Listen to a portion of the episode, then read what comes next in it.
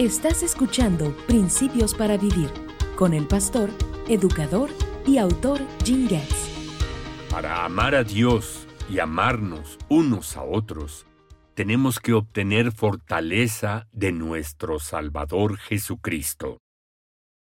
Jesucristo fue un gran narrador. Poco antes de ir a la cruz, Jesús compartió una parábola con los apóstoles. Involucraba una vid y sus ramas. Él era la vid, y en esta situación, los apóstoles eran las ramas.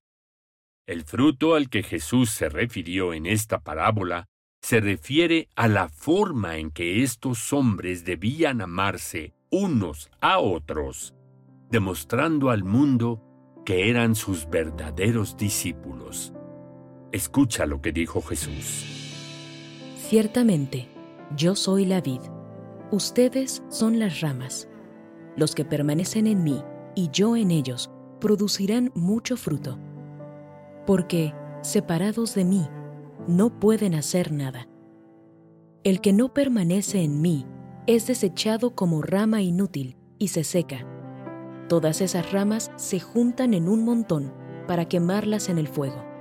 Si ustedes permanecen en mí y mis palabras permanecen en ustedes, pueden pedir lo que quieran y les será concedido.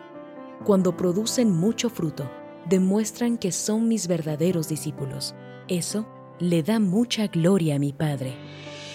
Sabemos que el fruto al que Jesús se refería aquí es el amor. O sea, cómo se amaban entre sí los discípulos.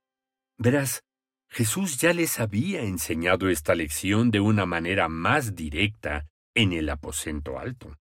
Después de haberles lavado los pies, dijo tres veces que debían amarse unos a otros, y que si se amaban, demostrarían que eran sus discípulos.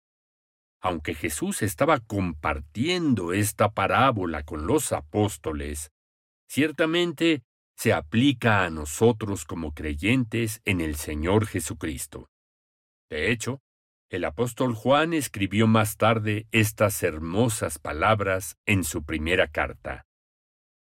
Conocemos lo que es el amor verdadero, porque Jesús entregó su vida por nosotros, de manera que nosotros también tenemos que dar la vida por nuestros hermanos.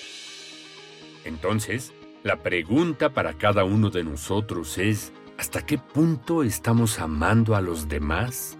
como Cristo nos amó? Recibe más principios alentadores en tus redes sociales favoritas. Síguenos bajo el nombre Biblia QR.